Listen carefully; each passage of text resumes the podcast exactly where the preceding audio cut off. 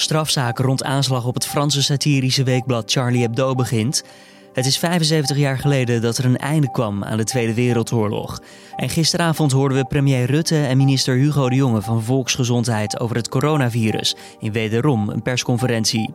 In het kort, het kabinet staat open voor kritiek, de communicatie moet beter, geen nieuwe maatregelen en de rel rondom minister Vert Grapperhaus lijkt maar niet te gaan liggen.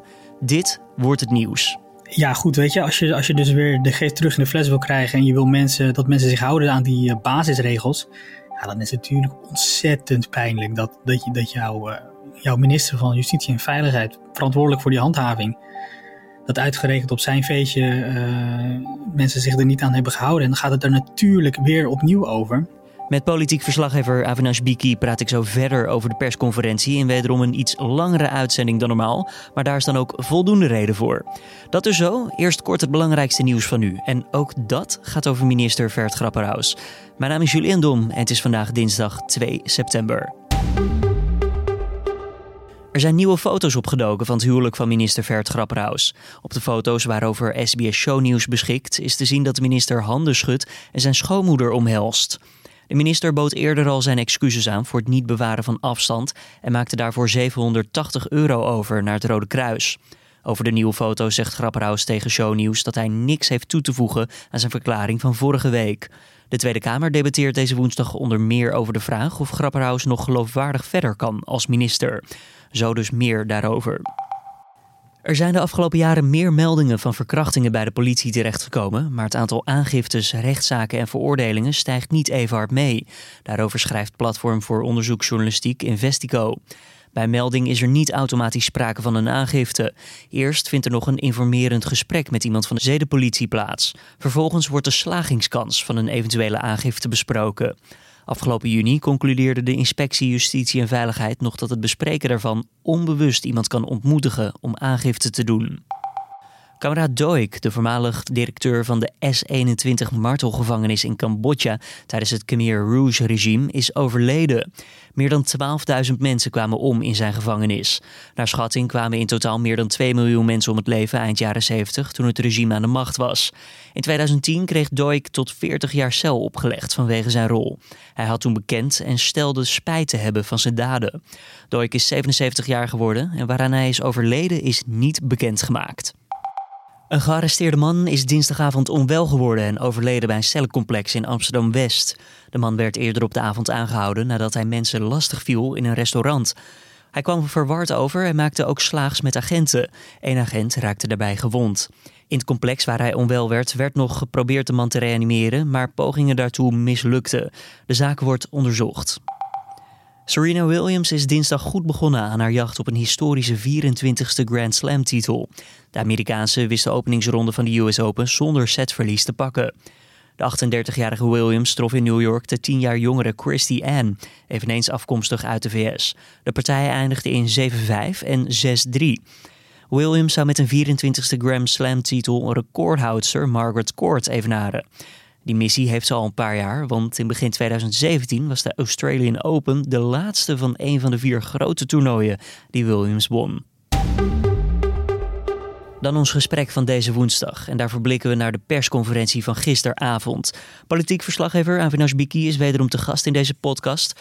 Avinash, we gaan analyseren en er is genoeg om over te praten. De hele rel rondom minister Grapperhaus dus. En verder in het kort kritiek, communicatie, leermomenten, maar geen nieuwe maatregelen. En ik zat een beetje te denken toen ik gisteren keek uh, hoe, hoe, hoe, dit, ja, hoe die persconferentie bij mij binnenkwam. En het voelde eigenlijk als een soort bijpraatmoment met de premier. Ja, klopt. Een van de eerste boodschappen was: uh, we hebben geen nieuws. Uh, we hebben geen nieuwe maatregelen. Nou, dat is niet helemaal waar. En het maakte de persconferentie er ook niet minder interessant om, vond ik zelf. we hebben gehoord dat de, ehm, de clubs en de discotheken die blijven dicht. Er is een nieuw advies over uh, de verpleeghuizen. Um, dat is dus wel, uh, dat is wel nieuws. Maar inderdaad, wat jij zei. Uh, belangrijkste boodschap is toch wel dat het kabinet van de gelegenheid gebruik heeft willen maken. Die persconferentie wordt natuurlijk ontzettend goed bekeken altijd. Om, om Nederland een beetje bij te praten. Van waar staan we nu? Ehm, in de aanpak van het virus en uh, hoe gaan de komende maanden eruit zien. En daarbij leek het alsof hij ook nog eventjes een maatschappelijke debat aan wilde slingeren door te stellen aan het begin. Zeg, uh, wij weten ook niet altijd alles, wij kiezen ook een beleid. Um, kom vooral met kritiek als je het er niet mee eens bent. Laat dat horen en ga met ons in gesprek. Waarom die open, open vraag? Ja, dat hangt samen met uh, de evaluatie uh, die natuurlijk dinsdag naar de Kamer is gestuurd. Uh, je moet weten dat de Tweede Kamer een aantal maanden geleden het kabinet heeft gevraagd om externe adviseurs, externe experts bij de besluitvorming te betrekken. Om ook deze groep naast het OMT, hè, die kennen we natuurlijk al, Outbreak Management Team en daar alle experts en wetenschappers die daarin zitten en het kabinet voorzien van adviezen. Daarvoor zegt de Kamer, laat er nou ook een andere groep experts, eh, een groep experts die we ook horen in het maatschappelijk debat, die het niet per se eens zijn met de aanpak van het kabinet, laat die nou even kijken naar hoe is het nou gegaan de afgelopen uh, zes maanden. Ja, we zitten nu al inmiddels een half jaar in een pandemie, ik zou het bijna vergeten. Um, laat ze er nou even naar kijken. En um, daar kwam dan ook die boodschap vandaan van, uh, van de premier. Van, ja, een hele opvallende quote vond ik wel. En die zei van, uh, dat, dat er niet één waarheid bestaat in de aanpak van uh, het coronavirus. Terwijl we altijd hebben gehoord voorheen dat, uh, dat de adviezen van het OMT heilig zijn. Ja, je kan dat volgens mij niet loszien van ja, toch wel een soort groeiende, uh, dan moet ik voorzichtig mee zijn, de aanwezigheid van een groep mensen die het niet per se eens is met de aanpak van het kabinet. Zie jij dat dan ook als twijfel binnen het kabinet zelf? Nou, dat hoeft niet per se twijfel binnen het kabinet te zijn. Um, je moet ook weten, kijk, vorige week was het dat het hier, uh, waar ik nu zit uh, en uh, deze podcast opneem, de Tweede Kamer, dat die bijna bestormd werd. Er een demonstratie tegen de anderhalve meter en de zogenoemde, nou, zogenaamde lockdown moet ik wel zeggen, want we zitten niet eens meer in een lockdown. Maar er wordt wel tegen gedemonstreerd en dat liep natuurlijk ontzettend uit de hand. Je ziet het wereldwijd. In Duitsland is het onlangs natuurlijk nog fout gegaan waar een, uh, een, protest tegen de coronamaatregelen werd gekaapt door extreem rechts en het parlementsgebouw uh, bestormd is. Um, kijk, het kabinet heeft uh, de, de, de, evaluatie van de experts hebben ze aangegrepen om een boodschap te verkondigen van wij luisteren naar iedereen. Um, als jij kritiek hebt op het beleid, is dat meer dan welkom. En dus die boodschap richt zich ook op de mensen die niet zo goed begrijpen waarom de maatregelen nou nodig zijn. Die vragen hebben over die anderhalf meter en of hoe het zit met ventilatie en, uh, en, en, en, aerosolen. Daarvan zegt het kabinet, wij luisteren naar jullie, kom met die input. Uh, we leggen het allemaal voor. Um, tegelijkertijd uh, blijft, volgens mij, blijft de adviezen van het OMT nog steeds leidend. En wat dat betreft heilig. Maar er is ook wel degelijk geluisterd naar de kritiek. in de evaluatie is er ook teruggeblikt en ook gekeken naar wat er fout is gegaan. En daarop aansluitend de opmerking: in deze samenleving bestrijden we als één maatschappij het virus. Die um, volgt dan denk ik daarop om te zeggen: van nou weet je, kom met je kritiek, maar wij zijn wel samen één en we pakken dit als geheel aan. We kunnen niet met losse groepjes. Ja, overleven is misschien niet het goede woord, maar dit probleem aanpakken. Ja, natuurlijk. Kijk, het, het, het, bestrijden van een, van een virus, van een pandemie, daarvoor is natuurlijk gewoon nodig dat iedereen zich aan die aan die basisregels houdt. De afstandsregels, het handen wassen, de hygiënemaatregelen. Daar heb je dus iedereen voor nodig. Je hoeft maar één zwakke schakel te hebben en uh, het, het, is weer raak. Dat hebben we gezien in de zomer. Hè? Uh, toen het virus weer opleidde in, uh, in bepaalde regio's, Amsterdam, Rotterdam, West-Brabant, regio Haaglanden. Um, dus zo, zo, zo snel kan het gaan. Die boodschap was inderdaad gericht naar, naar misschien wel Kijk, voorheen hadden we, toen de pandemie net uitbrak, was er een soort saamhorigheid en iedereen ging achter het kabinet staan en, en, en achter de premier. Het was nieuw, het begon net inderdaad. Het, iedereen geloofde van, oké, duidelijk, dit is wat we moeten doen. Precies, we weten niet wat dit is waar we naartoe gaan, dit is de richting. En als het kabinet dit zegt, dan gaan we dat met z'n allen doen ja, langzamerhand zie je natuurlijk, uh, als het gevaar weg is, relatief weg is. Uh, de ziekenhuizen zijn niet meer overvol, de IC's uh, lopen niet over, de mortuaria liggen niet vol, om het maar heel, heel ruw even te zeggen, want zo is het. Ehm, dan, dan beginnen mensen zich toch ook afvragen van, ja, waarom moet ik me nou nog aan die regels houden? En dat zie je ook dat het protest een beetje toeneemt ja, die boodschap was echt gericht op uh, misschien toch wel weer een beetje terugkrijgen van, van het saamhorigheidsgevoel. En uh, ervoor zorgen dat iedereen ja, zich toch weer aan de regels gaat houden. En dan gebeurt er uh, ja, zoiets als een bruiloft. van onze minister ja, Vert Daar moeten we juist voor uitkijken volgens mij, hè? Ja, ik vraag me dan af, uh, in hoeverre belemmert dit dan het kabinet in wat ze nou eigenlijk willen bereiken met die coronamaatregelen? Want het kwam weer naar boven bij die persconferentie. Ja, natuurlijk. En dat is ook volkomen logisch natuurlijk dat mensen zich daarover vragen over stellen. Kijk, de, de BOA's, de handhavers, hebben ook weer gereageerd. Hè? Ehm, even kort, uh, minister Vert Grappenhuis, minister van Veiligheid en Justitie, uh, die toch wel een beetje het gezicht van, als boeman van het kabinet is, om uh, mensen er toch heel streng op te wijzen dat we ons allemaal aan de regels moeten houden. En als we dat niet doen, dan zijn we allemaal ASO's.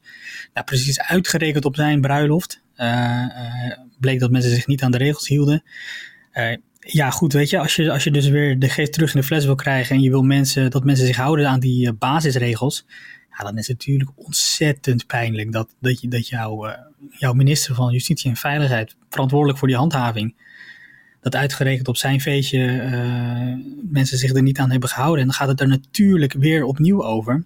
nou ja, goed, binnenkort zal de Kamer er ook over debatteren.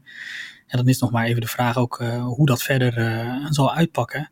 Ja, weet je, de, wat dat betreft is het natuurlijk ook wel ja, ontzettend slechte timing en, en, en uh, de, de hele backlash die je daarna krijgt. Uh, ik kan me heel goed voorstellen dat mensen, als zij nu op de bon worden geslingerd, dat zij zich afvragen, ja, waarom, uh, waarom ik wel en de minister niet? En waarom mag de minister een, een bedrag overmaken naar een goed doel, naar eigen keuze? Dus wat dat betreft, om, om nou die samenleving dan bij elkaar te willen houden, hè, met een boodschap van, jongens, hou je nou aan de regels? Ja, dan helpt het dus absoluut niet dat jouw eigen minister uitgerekend jouw eigen minister van Justitie en Veiligheid zich niet aan die regels houdt. Nee.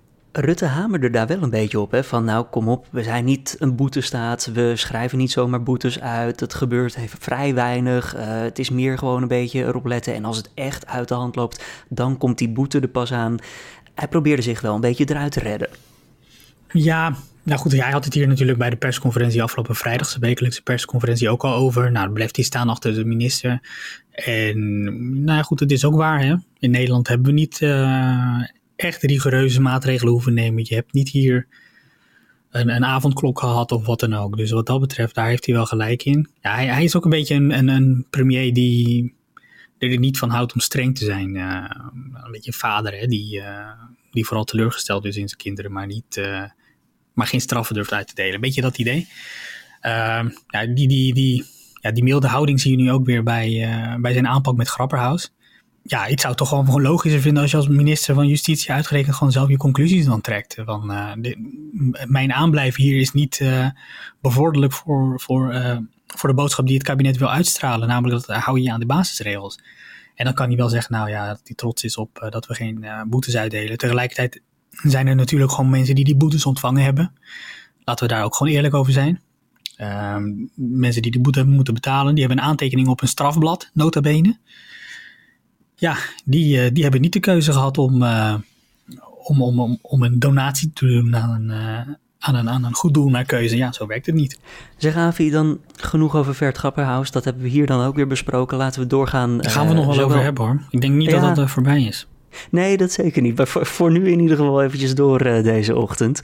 Uh, en daadwerkelijk door, want als ik eventjes naar de eh, agenda kijk, naar de kalender. Het is bijna herfst. Dat betekent snotteren, niezen, niet weten of het een, ja, zogezegd... We, we zitten in september, de R is alweer in de maand. Ja, en je weet niet of het een normale verkoudheid is of misschien wel corona. Wat mhm. betekent dit voor ja, aan de ene kant de testcapaciteit en uh, ja, aan de andere kant voor de aanpak van het kabinet? Nou, daar, daar hebben we wel een beetje problemen mee. Althans, het kabinet heeft daar wel een beetje problemen mee. Uh, minister Hugo de Jong heeft natuurlijk altijd gezegd van uh, het gaat goed met die testcapaciteit, uh, dat komt ook allemaal goed. maar vorige week bleek dat, die, ja, dat, we, dat we eigenlijk overvraagd worden. Te veel mensen laten zich testen. dat is ook wel weer heel gek, want ze kwamen ook weer met de boodschap: te weinig mensen laten zich testen. Nou, dan zie je dat die boodschap aanslaat en dat mensen naar die teststraat toe gaan. Maar nou, nou blijkt dus dat we niet voldoende capaciteit hebben. Hebben ze dat onderschat?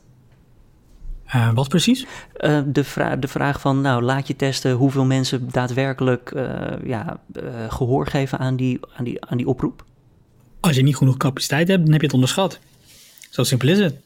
Het kabinet moet nu capaciteit inkopen bij Duitsland. Hebben ze gedaan. Ondertussen willen ze opschalen. je moet maar hopen dat, dat er op, op, op een gegeven moment voldoende testcapaciteit is. Als het echt als de, de verschillende andere verkoudheidsvirussen weer opdoemen. Dus ja, dat is wel even eh, iets waar we, nou ja, het is wel iets waar je zorg om kan maken. Want lukt het niet, dan, dan zal moeten worden geprioriteerd. Hè? Dan, uh, dan moeten de GGD's gaan kijken naar wie mag er wel, of bij wie hoort tot een bepaalde risicogroep en moeten we eerder laten testen en wie niet. Daar wordt nu al ruzie over gemaakt hè? door leraren die zeiden van wij willen bij die prioriteitengroep precies, Precies, dat soort categorieën moet je dan aan denken. Maar ja, goed, uh, wij als journalist vallen dan ook weer in een kritiek, uh, uh, kritiek, beroep. Dus ik denk dat wij ook wel weer voorrang krijgen. Maar gewoon voor je buurman en je buurvrouw. Ik bedoel, als die een snotneus heeft, dan wil hij zich ook gewoon kunnen laten testen. En daarvan is, weten, we, weten we al zes maanden dat het virus er is. En je had maar hopen dat we er beter op voorbereid waren dan dat we nu zijn. Dit valt wel samen met misschien wel ja, enigszins ja, de communicatie die enigszins te wensen overlaat van de overheid. Hè? Dit, lijkt niet goed genoeg georganiseerd te zijn. De vraag is onderschat. Uh, ja, de communicatie is niet altijd even duidelijk. Waar gaat het heen? Welke lessen kan het kabinet leren hiervan? En om ervoor te zorgen vooral dat het in de toekomst... dat die fouten, diezelfde fouten niet weer gemaakt worden. Nou, dat is wel interessant. Ehm, in die evaluatie uh, van die uh, experts, hè, waar we het begin van de, uh, van de podcast natuurlijk al even over hadden, daar staat ook in dat de test, het traceer- en het isoleerbeleid, ehm, dat, is eigenlijk je belangrijkste wapen in de strijd tegen het virus. In ieder geval tot, tot, totdat er een vaccin is. Dat betekent dus dat dat, nou, daarvan wordt gezegd dat moet echt veel beter. Dat is op dit moment is nog veel te veel in een soort crisisorganisatiestructuur opgetuigd ja, we hebben ook wel gezien, hè, bron- en contactonderzoek bij de GGD's, dat gaat allemaal ook maar met horten en stoten. Die lijken ook niet goed voorbereid te zijn. Ja, als dat de belangrijkste pijler is van je aanpak, dan mag je toch hopen dat je daar nu, zes maanden later, dat dat wel iets beter georganiseerd zou zijn. Nou, het voornemen van het kabinet is, schrijven ze ook in de brief aan de Kamer, om dat dan te verbeteren. En dat we zullen de komende tijd dus moeten gaan kijken. Hoe pakt dat uit? Kunnen we voldoende materialen krijgen? Is er voldoende personeel ook om het te testen en te analyseren? En uh, nou ja, goed, wat betreft de communicatie, nou, nou, ja, we hadden het al even over Grapperhaus. Dat is natuurlijk, uh, ik vraag me af hoe je qua communicatie, hoe je dat dan kan fixen. Maar dat is iets van recent. Dat is, dat is wel het dieptepunt wat ze hebben meegemaakt, denk ik. Dat durf ik nog niet te zeggen. Ik, ik, vond misschien, ik vond misschien de speech van Rutte uh, over groepsimmuniteit. Ik vond dat misschien nog wel nog, het grootste dieptepunt. Ah, ja, want, want, kunnen we over discussiëren. Op dat moment. Ja, kunnen we over discussiëren, ja. Maar op dat moment toen hij die speech gaf, dan dacht je toch wel van, uh, nou, iedereen gaat het krijgen en we moeten naar coronavirus of we moeten naar groepsimmuniteit toe. Ja. Toen kwam een kritiek en toen was het toch weer niet, toch weer wel, toch weer niet. Ik weet op dit moment. Het verdween gewoon, leek het. Dat was het. Het woord groepsimmuniteit, ik heb het niet meer voorbij zien komen hoor. Nee, maar nu weet ik, ik weet eigenlijk nog steeds niet of het, uh, of het nou onderdeel uitmaakt van het beleid of niet. Misschien kun je dat over, uh, nou ja, ik weet niet wanneer de volgende persconferentie is, maar misschien kun je dan nog eventjes vragen aan de premier. Ze hebben altijd twee antwoorden. Dus één, maximaal controleren. Uh, dat is eigenlijk het antwoord. Um, maar dat betekent niet, het is niet hetzelfde als maximaal indammen en niet werken naar groepsimmuniteit. Dus wat dat betreft zitten ze wel heel slim in een soort van een limbo. Die kleine details. Uh, maar goed, ja. maar goed, dat daar gelaten. Uh, qua communicatie, om er even terug te komen op dat punt. Uh, ze willen dat dat dus veel beter gaat. En daar komt verschillende gerichte campagnes naar groepen die moeilijk te bereiken zijn. Jongeren wisten we al. Hè? Nou, bijvoorbeeld via TikTok gaat dat dan.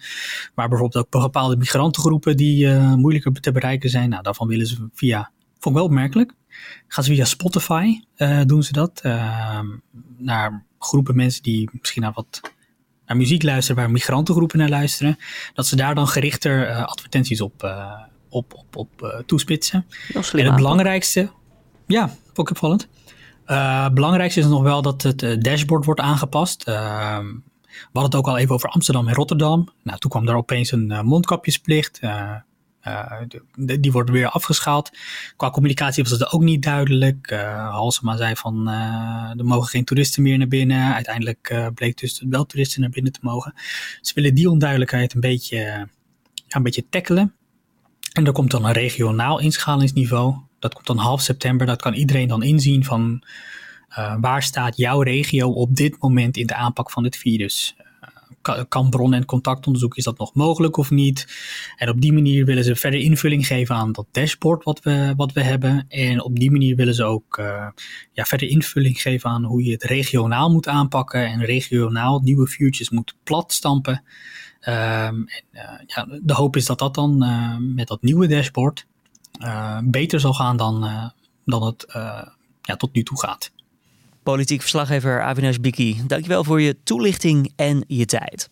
Dan verder nog eventjes de nieuwsagenda voor deze woensdag. Nou, de meeste hoofdverdachten zijn dood of vermist, maar 14 personen die staan terecht op verdenking van medeplichtigheid aan de terreuraanslag op Charlie Hebdo in januari 2015. Bij die aanslag vielen 12 doden en 11 gewonden. De rechtszaak in Frankrijk die duurt tot en met 10 november. Het keizerrijk Japan tekende op 2 september 1945 formeel de overgave op het dek van het Amerikaanse slagschip de USS Missouri. Daarmee kwam er een einde aan de Tweede Wereldoorlog, hoewel de gevechten grotendeels op 15 augustus al waren gestaakt. En na het klimgeweld van dinsdag in de Tour de France hebben we vandaag weer een typische sprintersrit. De 183 kilometer lange vijfde etappe van Gap naar Privas is zeker voor Franse begrippen vlak te noemen. De Fransman Julien Alaphilippe rijdt sinds zondag in de gele trui.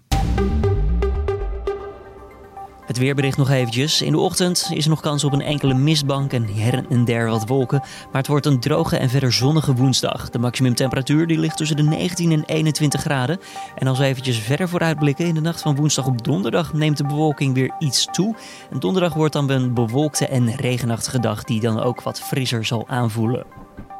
Om af te sluiten, de Amerikaanse house producer en DJ Eric Murillo is op 49-jarige leeftijd overleden. Het is niet bekend onder welke omstandigheden dat gebeurde. De Amerikaan was meer dan 30 jaar actief in de muziekindustrie en ongetwijfeld dat je zijn hit, zijn bekendste hit, ook al kent. Dat is namelijk I Like to Move It uit 1993.